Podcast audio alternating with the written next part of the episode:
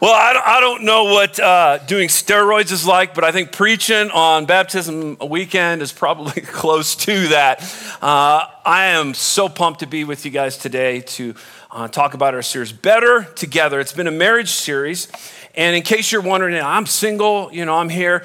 Um, you know, what is this going to do with me? Let me just tell you, there's going to be some things that translate over, okay? And I'll also say this I've been married 25 years now, okay? And yeah, thank you. Thank you. And and here's some of the best things that I learned was in church, okay, from those that were married and from the teacher, from the pastor before I was even married. Okay? So don't count out, okay? You should desire to be married. The Bible talks about that, okay? In fact, better together is such a good word for it. But can I go off a little bit just a second? Ephesians 5 says this. Did you know that the best person the number one person to disciple you in this life is your spouse. Paul talks about that in Ephesians 5. He says, just as Jesus presents us as the church before he presents his bride to the Father, a perfect, blameless bride, it says he compares it to a, husband and wife doing the same thing. One day you will stand before the Father, and the person, think about it, if you're married, who's the one that knows you the best? Who knows you the closest? It's your spouse, right? Therefore, they're the ones that will help you growing to be more like Jesus. All right, all right, I'm off my, my, my soapbox there. Let's, uh, let's jump. If you got your Bibles today, we're gonna, we're gonna spend some time in Genesis as our text. Uh, we're gonna talk about the story of Jacob and his two wives, uh, Rachel and Leah. Everyone say Rachel, Rachel. and Leah. All right, I'm going to breeze through this, so I want to encourage you. You can read this in the book of Genesis, starting in uh, Genesis 29 and all the way through the book. Uh, but we're going to highlight and kind of focus the story arc between uh, Rachel and Leah. So it starts in Genesis 29, verses 16 through 18. Here's what it says Now, Laban, who was the father, uh, of the two, two daughters, we believe actually are twins, uh, had two daughters. The name of the older was Leah, and the name of the younger was Rachel. Leah's eyes were delicate. Isn't that interesting? Uh, when he says delicate, your translation might say weak. Uh, it doesn't mean that she was ugly, okay? It doesn't mean she had cross eye or some kind of weird, you know, thing with her eyes. It means that she had vulnerable eyes, is kind of what they're saying. It was, it was the highlight of her, of her features, okay? That, that she was uh, uh, uh desirable because of, of her eyes, okay? But, it says, but Rachel was beautiful in form and appearance, okay? So Rachel would be hubba hubba, Leah would be hubba, okay? Does that make sense? So she's already starting, you know, a leg down here, Leah is. Uh, verse 18 Jacob was in love with Rachel. Of course he was. hubba hubba. So he said, Let me serve you for seven years for Rachel, your younger daughter. And as you know, if you know the story, Laban, he, he, works seven years and then presents, which was tradition to present the older daughter first. So there wasn't as much deception, although it was pretty deceptive. It's something you want to read in the clause, right? Like, oh, here's not Rachel, but Leah. And he decides to work another seven years for Rachel. So, verse 30 continues the story. Jacob also went to Rachel and indeed loved Rachel more than Leah. So he served with him for yet another seven years. Verse 31 Now Adonai saw that Leah was unloved. So he opened her womb, but Rachel was unable to conceive. Leah became pregnant and gave birth to a son and named him Reuben. Everyone say Reuben. Reuben. Because she said, For Adonai has seen my affliction, surely now my husband will love me. Everyone say, Love. Verse 34 Then she became pregnant again and gave birth to a son and said, Now this time my husband will join himself to me. Your translation might say, attach to me. Uh, uh, that because I've given birth to three sons for him. For this reason, he was named Levi. Everyone say Levi. Levi. Out of Levi, the tribe would be the ones to represent and be the priests. Verse 19, continuing on our story, then Leah became pregnant again. She's just popping out babies like popcorn, man, just boom, boom, boom, right? She became pregnant again and gave birth to a sixth son for Jacob.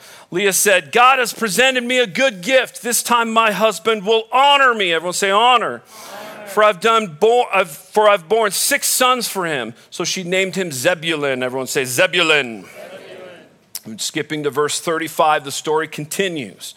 Then they traveled from Bethel. And while they were still a distance from entering Ephrath, Rachel began to give birth. She had already had one son, Joseph. You guys all know the story of Joseph. If you watch The Prince of Egypt, you know the story of Joseph. Okay, but she's giving birth to her other son, which would later be called ben- Benjamin. It says, as she began to give birth, but her labor was difficult. Verse 19, then Rachel died and was buried on the way to Ephrath, that is Bethlehem. Everyone know what Bethlehem's significant for. Interesting. Verse 20 Jacob set up a memorial stone over her grave. It is the memorial stone over Rachel's grave to this day. So we know what happens to Rachel several verses later. So 14 years she's married to him, and Leah lives on, and we hear the final part of her chapter in, in chapter 49 of Genesis. This is uh, Jacob at the end of his life giving instructions for his burial with his sons. He says, Then he charged them and said to them, I'm about to be gathered to my people. Bury me with my fathers in the cave that is in the field of Ephron the Hittite in the cave that is in the field of Machpelah, that is next to Mamre in the land of Canaan, the field that Abraham bought from Ephron the Hittite as a property for burial. And then listen to this, verse 31. There they buried Abraham and his wife Sarah, Jacob's grandfather and, and grandma. There they buried Isaac and Rebekah, his father and his mother. And there I buried Leah. This is interesting. Would you pray with me? Father, as we jump into this, as we talk about uh, better together, God, would you give us some wisdom? Would the scriptures come alive in a new way, Father, that wouldn't just tickle our ears, God, but actually give us something practical that we can walk out of here as husband and wife, as those wanting and desiring to be married, God, that would help us something practical today. In your name we pray. And everyone said, Amen. Amen. I was. I was in fifth or sixth grade, I can't remember. And my class, I was in a chorus in, in grade school that sang pretty well, apparently. So well that we were invited to oh, the old Mile High Stadium, okay? Not Invesco or whatever they call it now. The old Mile High Stadium to sing a song, a Whitney Houston song, okay? Yeah, if you know, you know. and uh, I was chosen to sing in front of this huge crowd. I don't even remember what it was for. But it was a big, big deal. We got bussed in our whole class, and I had a solo in the song. Yeah. Not gonna brag, but just, hey. Now, this was huge for me because not only was it a confidence booster, not only was I singing a, a solo in the Whitney Houston song, but my school crush was also there, Cindy. Cindy was hubba hubba. and so, no pressure, no pressure at all. But we arrived there, and you look out of the stadium and you're like, wow, like these people are, are all gonna be here just to hear me. And so I'm getting a little nervous.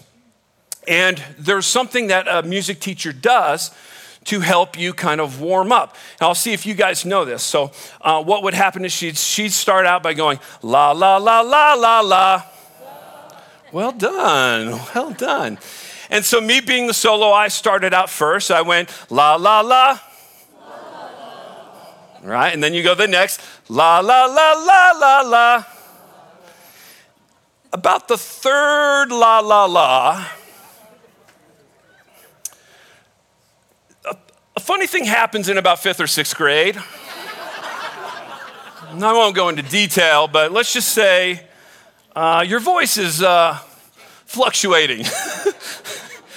and about the third la, la, la, la, okay, with the mics on at Mile High Stadium, I go la, la, la, la. and Cindy's looking at me, the class is looking at me, and I just melt into the seat. Have you ever had life just going good. and then the reality of life just hits you. Can I get an amen? Have you ever, for those of you that are married, have you ever stood in front of your spouse on, on your wedding day with all these dreams of what it was going, what it's going to be? right? And the, all the, you know, movies are reeling through there like, this is going to be so awesome. And then one day the reality of marriage hits. right? Let's be real. I mean, can we be real? Like, don't you wish life was just static? Don't you wish marriage could just be static? Like, you say, I do, and she says, I do, and you're just like, everyone freeze. like, no one do anything else because it's perfect right now. But you and I both know that's not the truth. That's not what happens right? It's fluid, it's organic. There's ups and there's downs, there's fights, there's arguments. How do you make it not just weather the storm in the current season, but how do you make it so that you actually build a foundation for a lifetime? Listen to this quote. James Framo, he's one of the fathers of family therapy. He wrote this in one of his books. He says, The day you turn to the person sleeping next to you and realize that you've been had, that this is not the person you fell in love with, and that this is all some dreadful mistake, that, my friends, is the first day of your real marriage. Can I get an amen? Not next to your spouse. Don't do, come on. It's the truth, though, isn't it? These things happen, right? You wake up and all of a sudden they've changed and you've changed. That's part of life, right? And so, how do we get to this place? How do we get to where you're standing saying, I do, and all of a sudden, you know, life hits and it's like, or, how do we weather this? Not only how do we weather this, but how do we make something that lasts forever, a foundation that will stand the test of time? Well, first is you got to understand and how we how we get there. So, how we get there is there starts with let's see if we can do this. Yeah. There we go. There starts with a U. Everyone say you. and there starts with a, let's say, a me. He's not wearing a dress here, so just so you know.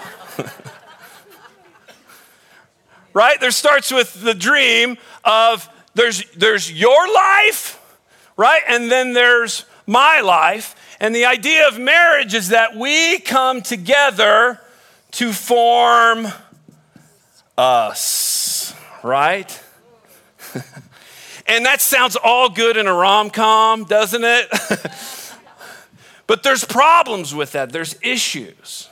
And part of those issues is, well, we bring luggage, don't we? What is, what is luggage? You see, you weren't born and just married and learning life together, were you? You bring things into the marriage. You're bringing luggage. You're bringing past experiences, aren't you? You're bringing, I'm gonna be careful here your parents. right? How your family did life and how her family did life might be different, right? We, me and my wife were talking about this today, and I'll, I'll do a quick survey. How many of you grew up and your dad changed diapers? How many of you he didn't change diapers? Look at that. See, now there's a difference right there. Because what if you grew up in a family where dad did, and he grew up in a family where dad didn't, and all of a sudden, when you're asked to change a diaper, yeah. what, you don't love me? You don't love your kid? Am I right? We bring luggage. I love, have you seen those Geico commercials? Don't be, are you becoming more like your parents? Right? It's the truth. We laugh because it's so true, isn't it? Like we, we do that. And what we found, psychologists have found this that uh, th- typically with your mom and dad, how you were grown, how you grew up, you either model or you resist some of the elements of what you grew up with. If your dad, if you grew up and he was um, loud, if he yelled a lot, you might resist that and you might say, Well, I'm not gonna, I'm not gonna be like that in my house. So you, you resist it completely. You say, I'm never going to raise my voice. Or maybe you grew up in a, in a, in a family where mom or dad was passive aggressive and never spoke up. And you said, you know what, I like that. Like that's that's how I saw mom doing it. I cherish mom. That's how I'm gonna do it. Do you see how things can get messy? We bring behaviors over as well. We bring things over so you can see, like, it's not just you and me, and now we make us. It gets messy at times. That's how we get there. That's how it gets to those. And, and this is where I think Leah gives us some insight. Because what's interesting is you go, if this is just the reality of marriage, how do we, how do we create something that's lasting? When I look at the story of Rachel and Leah, what I find is Jacob is, is obviously in love with Rachel. He has an infatuation with her. There's, he works seven extra years for her. But what I find is at the end of the story, Rachel is buried just wherever they're at, but Leah is buried in the family plot. Leah started with a disadvantage, right? I mean, her sister had the advantage. Her sister was the one that Jacob loved. And yet, at the end of the story, Leah is cherished enough that she's buried next to grandma and grandpa, mom and dad. What was it that Leah did? What was it about that marriage? What was it about that us that stood the test of time? We don't know a lot about Leah, but we do get a couple of hints of something that Leah says as she's giving birth to three of her sons that I've been meditating on and chewing on like a dog on a bone, man. And I think that God is going to reveal some things that will help us to not just weather the storm, but create a marriage of longevity. Are you ready to dig in? Here's the clues, okay? Everyone say, What I desire, I become. I desire, I become. One more time. What I desire, I become. We know this is true, right? You know, where your treasure is, there your heart will be also. We've, we've heard this before, we, we know this. And so Leah, as she's giving birth, names her children certain things, and she names them with a desire that she has for her husband. And what we, what we know is what you desire, you become. So Leah didn't just desire these things, right, or just hope for them, but I think what Leah also did was as she practiced these things, as they experienced these things together, these three key ingredients, it lasted, something connected, something, something was there that allowed them to stand the test of time. Here's what she says, verse 32. 29, Leah became pregnant and gave birth to a son, named him Reuben, because she said, For Adonai has been afflict- have seen my affliction. Surely now my husband will love, love me. She says, Love me. What is it again? Love me. Love me. That's the first one. And then she became pregnant again and gave birth to a son and said, Now this time my husband will join himself to me. Your translation might say, attach to me. Attachment. Everyone say attachment. attachment. So, what's our first one? Love. Our second one? Attachment. attachment. And then, third, then Leah became pregnant again and gave birth to a sixth son for Jacob. And Leah said, God has presented me a good gift. This time my husband will what? Honor, Honor me. For I've borne six sons for him. She named him Zebulun. So the first one is what? Love. Second one is what? The second one, or third one is honor. Love, attachment, honor. I want to dig into these things and then we're, we're going to wrap it up and I want to pray for all the married couples here today. A blessing over you guys. Number one, if you're taking notes, the commitment or the to commit to love. Our, our definition of love is like we just celebrated Valentine's Day, right? And the problem when we talk about love is we, we only have kind of one word for it, don't we? And, and a lot of times in our culture today, love is presented in, I'll just say what I see as a transactional love, like Valentine's Day, right? Transactional is what? When you say, when you go to buy something at a store, you say, there's something of value I want. I will pay X amount of dollars, and you hand it over, and they give you that item, right? For said amount of equal value. And a lot of times when we approach love or when we see love or when we talk about it, we see it in a transactional thing. And so when we come to us, right, sometimes it's easy for our mindset to see all the movies and know all the lingo and think of it in terms of, I'll bring this and you bring that. Does that make sense? The problem is, is that's a very small def- definition of love. God has a different definition of love. There's a word that he uses. It's called chesed. Everyone say chesed. Well done. You know your Hebrew. Chesed, you can read about it in Deuteronomy chapter 34. God declares him himself. He says, Adonai, Adonai, the Lord God who is compassionate and gracious and abounding in chesed is the word he uses. Now, here's the problem when you read it over all the translations that we have, there's about 11 different definitions for it. Yours might say love, it might say faithfulness, it might say uh, just, it might say mercy. And you, and you read this and you go, that's weird. Are the translators all like, you know, smoking something there when they're translating this? It's not that it's a wrong translation, it's just that we we see the definition and we, we see love as so limited because the word chesed is a covenantal love. The same word, when it's translated into Greek, is agape. Most of you have heard that before.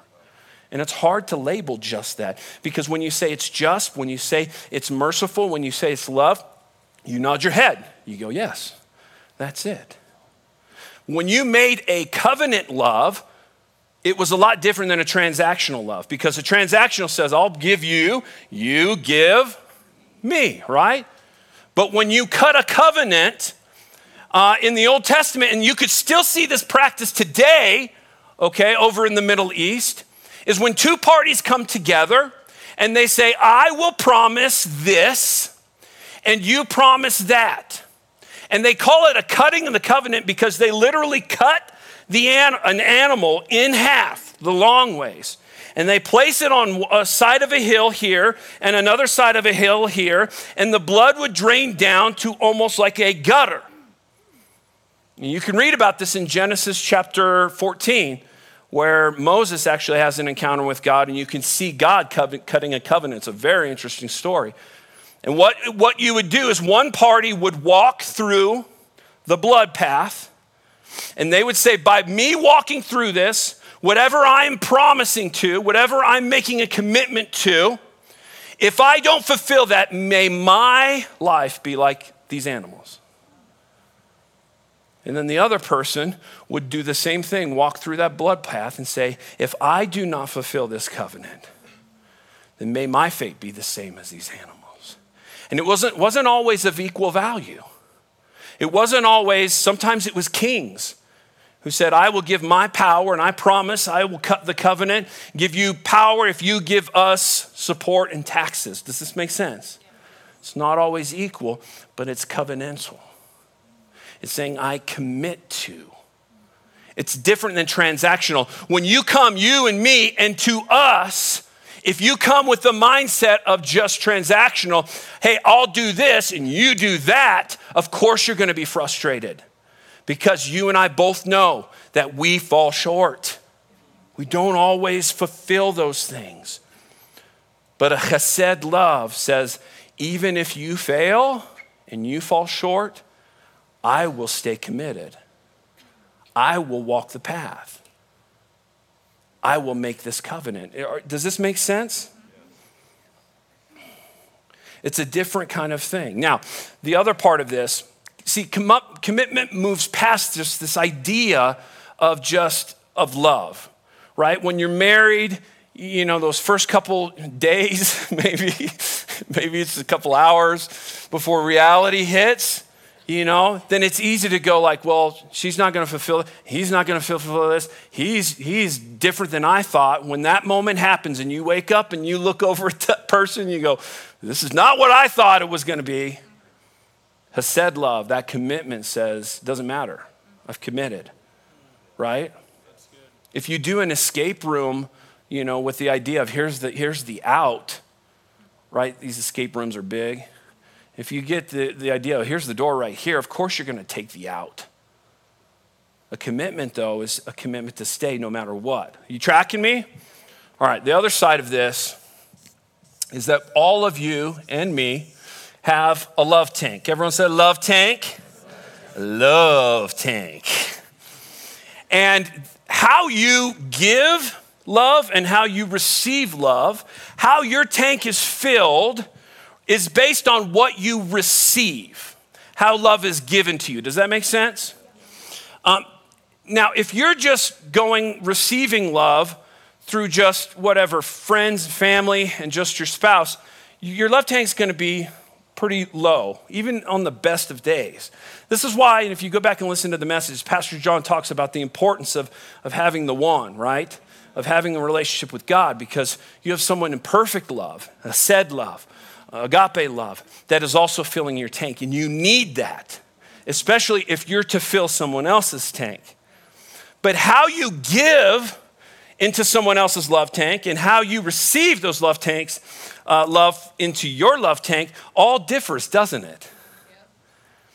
If I told you today, Larry, I want to give you $100, you would probably go, What? Hey, yeah, all right. You'd probably be excited. Most of you would be excited. Yeah, I'll, I'll take $100. What would your reaction be, though, if I, if I carried out you know, a thousand pennies and just laid it down, right? That'd be like, whoa, okay, I wasn't envisioning that probably, right? Maybe you were envisioning a $100 bill or a couple 20s, you know, but if I wrote a check, if I brought you pesos, Bitcoin, right? You'd be like, well, okay, well, that's not what I expected in $100. It's still $100. I get it but it's not what I expected. It goes the same with our love tank. Does this make sense? Listen.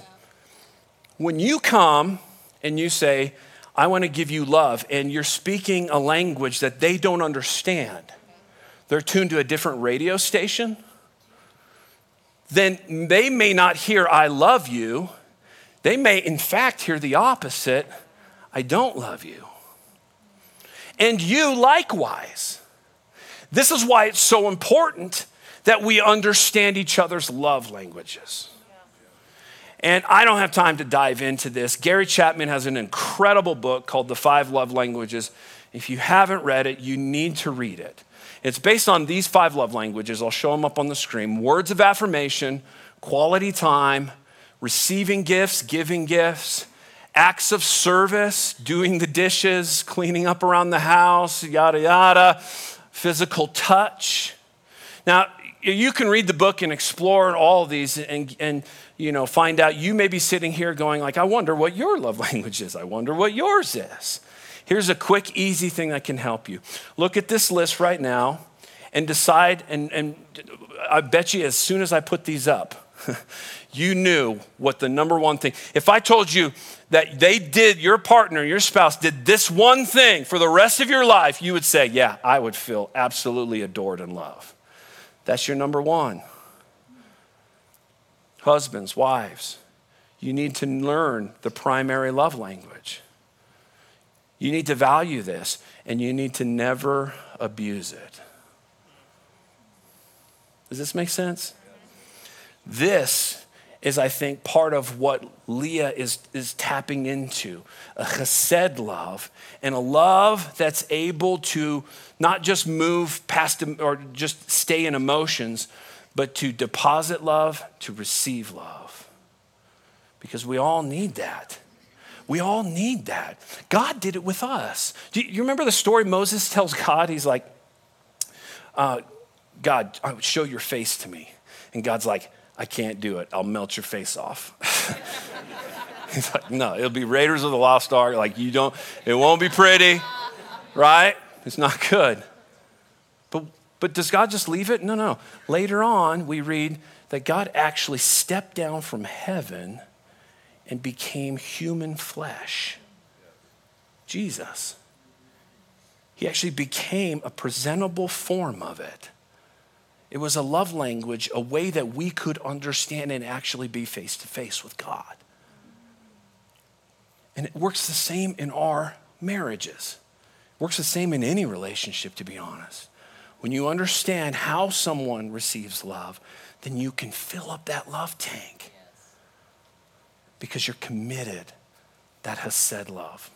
All right, so number one is what? Love. Number two is, you remember? Attachment. You need to fight for attachment. Genesis chapter 1, verse 26, the creation story. Says this Then God said, Let us make man in our image after our likeness. How many of you heard that verse before? All of us. Here's the question Who's our? The Trinity, right? So let's make man. So he's saying, let's, let's make a copy of this, but let's make him not in mine, the Father God's image. He says, in our image. I've struggled for years with defining. I remember being young, someone going, Well, the Trinity is God the Father, God the Son, God the Holy Spirit. They're the three in one. Like, what? How does that work? Like, and they'd try and give answers like, Well, it's like water is ice and water can be steam. And you're like, It still doesn't help me. I just, how do you understand that? Because it is, it's kind of hard to grasp. And yet, this is the model in relationship that God gives us. He says, Let us make, make man in our image. It is, in Paul's words, a great mystery. Check this out Ephesians chapter 5, verse 31. For this reason, a man shall leave his father and mother and be joined to his wife, and the two shall become one flesh. This is the mystery. This mystery is great. But I'm talking about Messiah and his community. He says, This mystery is great. Now, remember, he, in this chapter, he's talking, he's relating the, the relationship of Jesus and the church to a husband and wife. And he's saying, This idea of the two shall become one, the you and the me becoming us, he says, it's a great mystery. It's hard to understand. Try and figure out the Trinity. It's hard to wrap your mind around. How can three be one and individual? I don't know. How can two become one? How can you cleave? How does that work? I don't know. And Paul says it's the great mystery. But there's something about this cleaving. There's something, it's like taking two pieces of tape and putting them together. How many of you know if you did that? Have you ever tried to pull two pieces of tape apart? It's a nightmare, right? Christmas time, you're like, I just give me a new piece. Just give me a new piece because it, it, it's two adhesive pieces coming together into one. And when you pull those apart, when you separate those, because this is the problem. When we talk about attachment, when you say on the altar, I do, and she says, I do, you're now committing to us. It's no longer you, it's no longer me. The word is cleaving, it's a glue, it's an attachment. And the more you separate, the more me and you go back to you and me, the more we pull at that attachment. Does this make sense? Yeah. It's a great mystery how it works. But when you do pull it apart, have you ever tried to, you pull tape apart and then put it back together again? Does it glue as, as well? If you pull it apart and you go your way and she goes her way, have you ever had tape just sitting out for a while, collecting some dust and, and hair and dog hair, and then put it together? It doesn't work as good, does it? In fact, if you leave glue just sitting out, it becomes hard. Church, are you with me? We're called to cleave. We're called to be attached to each other.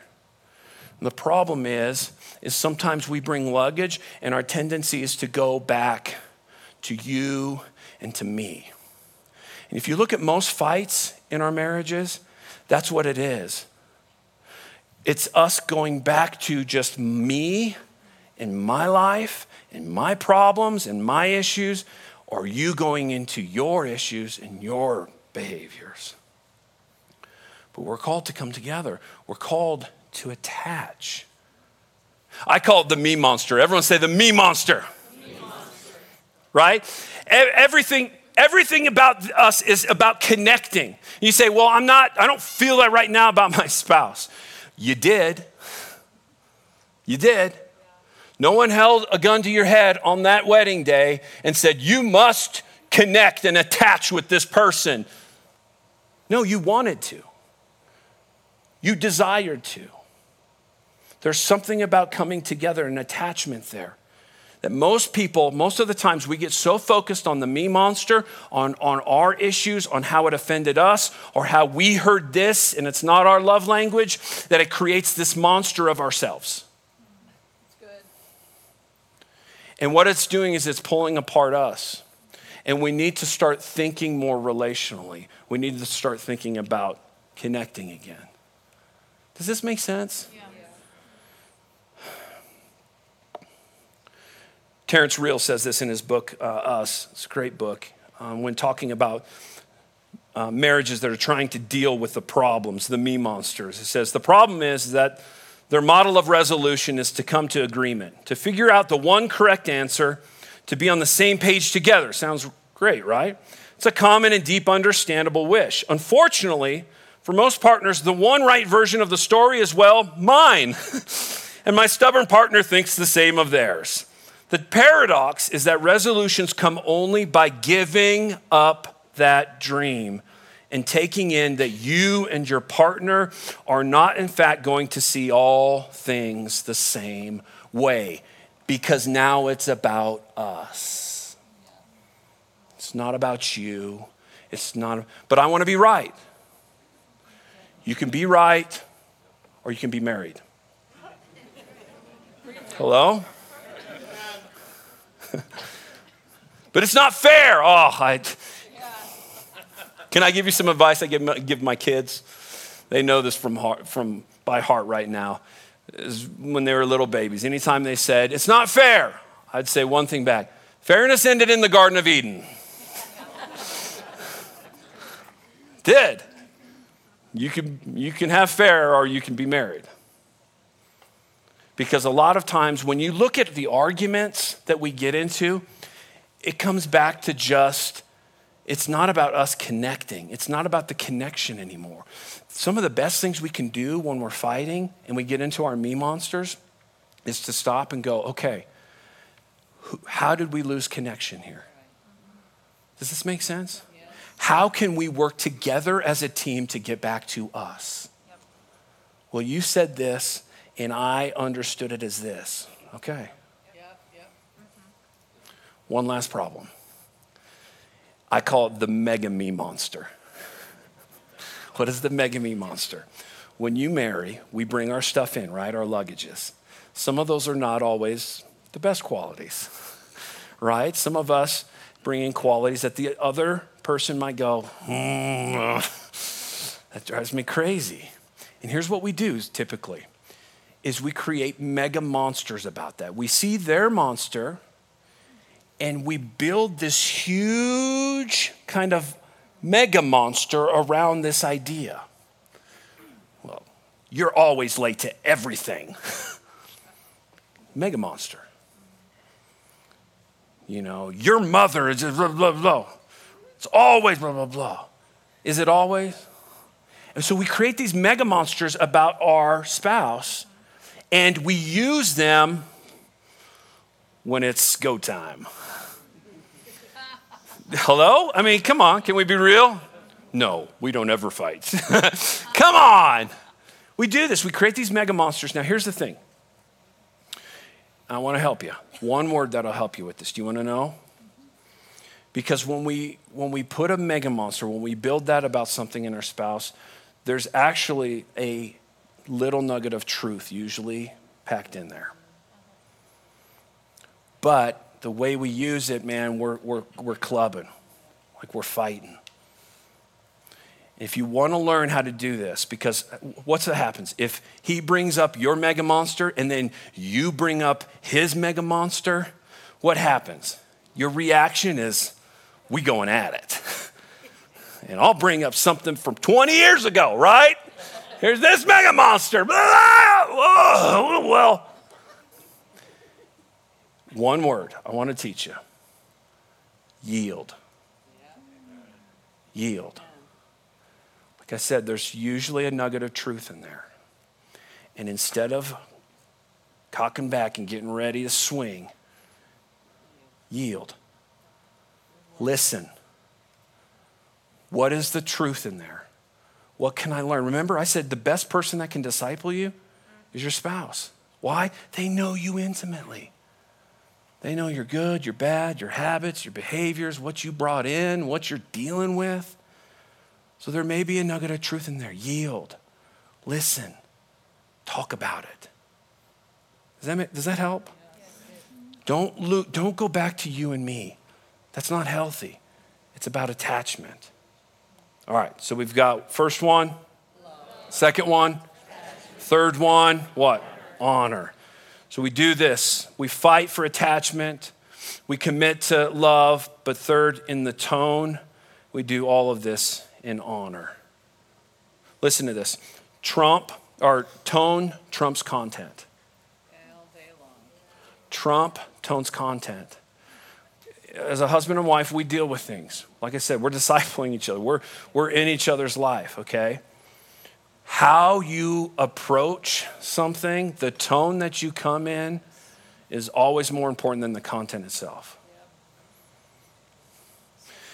When I looked at this, man, I was I've been wrestling with this for a while now. What is this this idea of honor? Because there's two kind of sets of honor. There's the honor that the world kind of defines, which we say is to to lift someone up, to highlight them, to give them honor, right?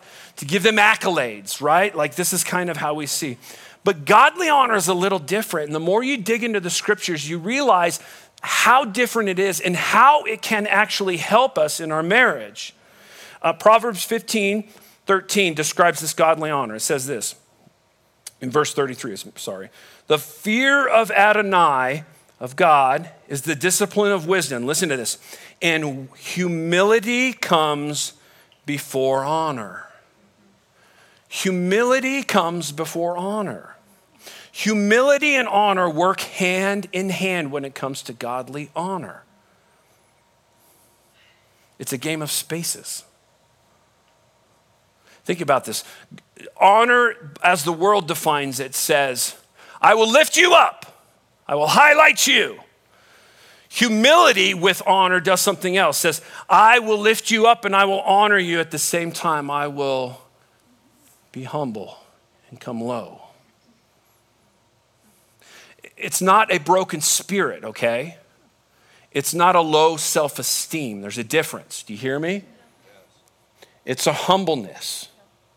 In the end uh, of the story in Revelations, you see it says that the elders cast their crowns before the thrones. What is that? They're creating space.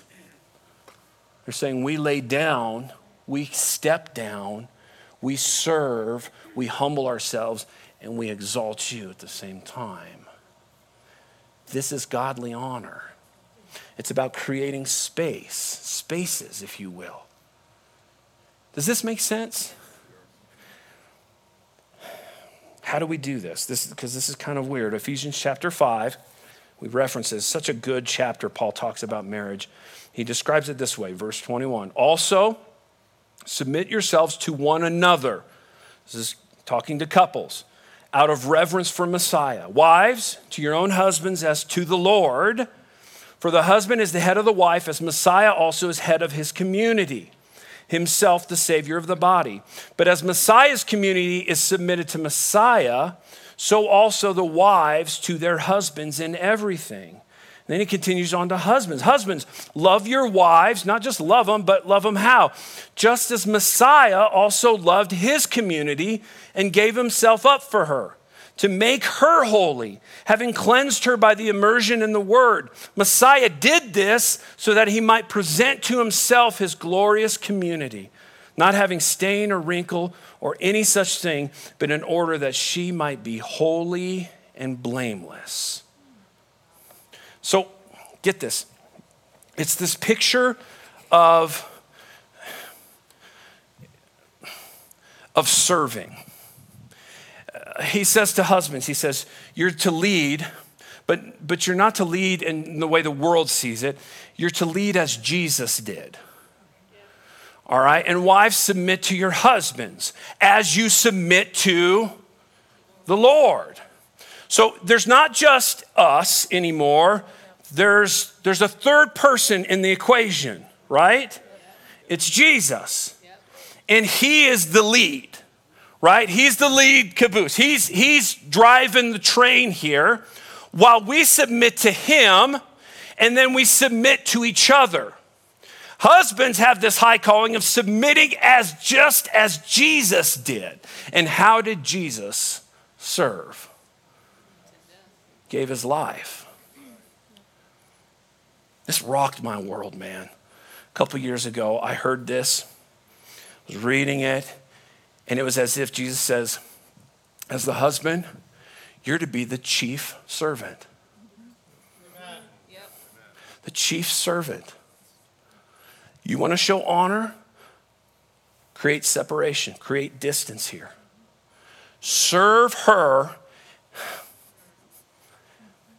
If it comes between on vacation, I want to go to Mexico, and she wants to go to Paris as the chief servant, we're going to Paris.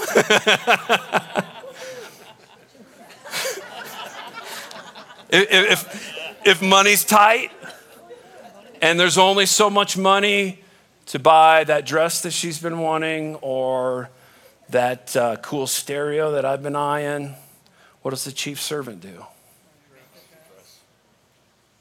We're buying a dress. D- does this make sense? It's the chief, you're the chief servant. It's about creating spaces there. If you want to honor them, get low.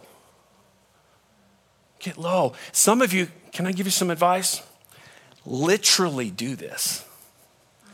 Literally, next time you you duking it out, if you're the strong dominant one, I want to encourage you, get lower. it changes your perspective. Have you ever argued with someone from down here? It's a different perspective, man.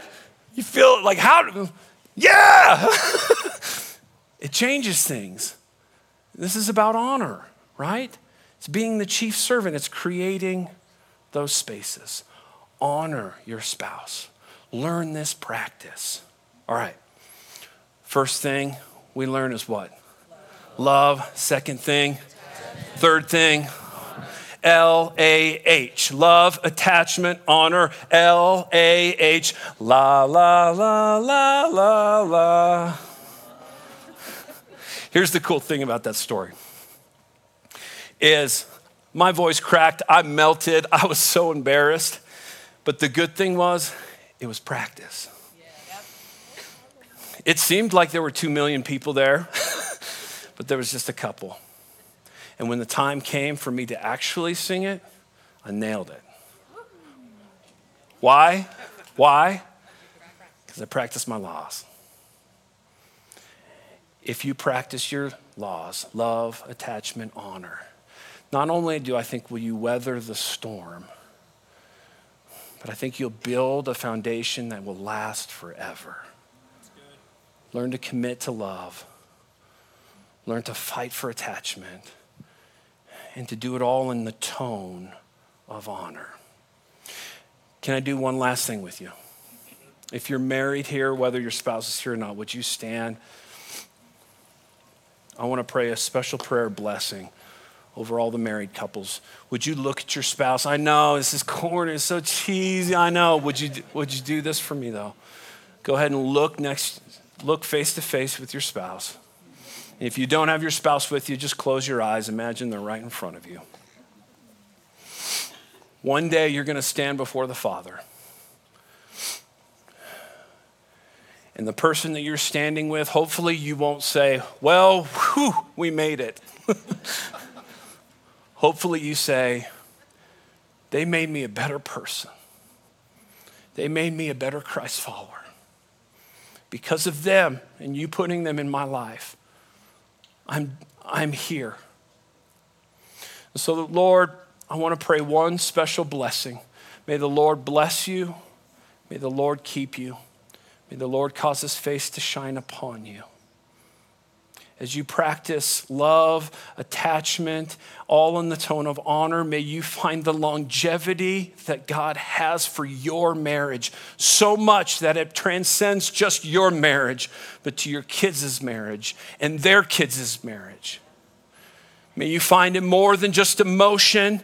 May you find the commitment there when you need it. And may it model it not just to your kids, but to the world that so desperately needs to know this. May it model Jesus Christ in a world that is so dark and needs a light. Bless them, Father, in everything they do. In Jesus' name we pray. And everyone said, Amen. Amen. Love you guys. Thank you.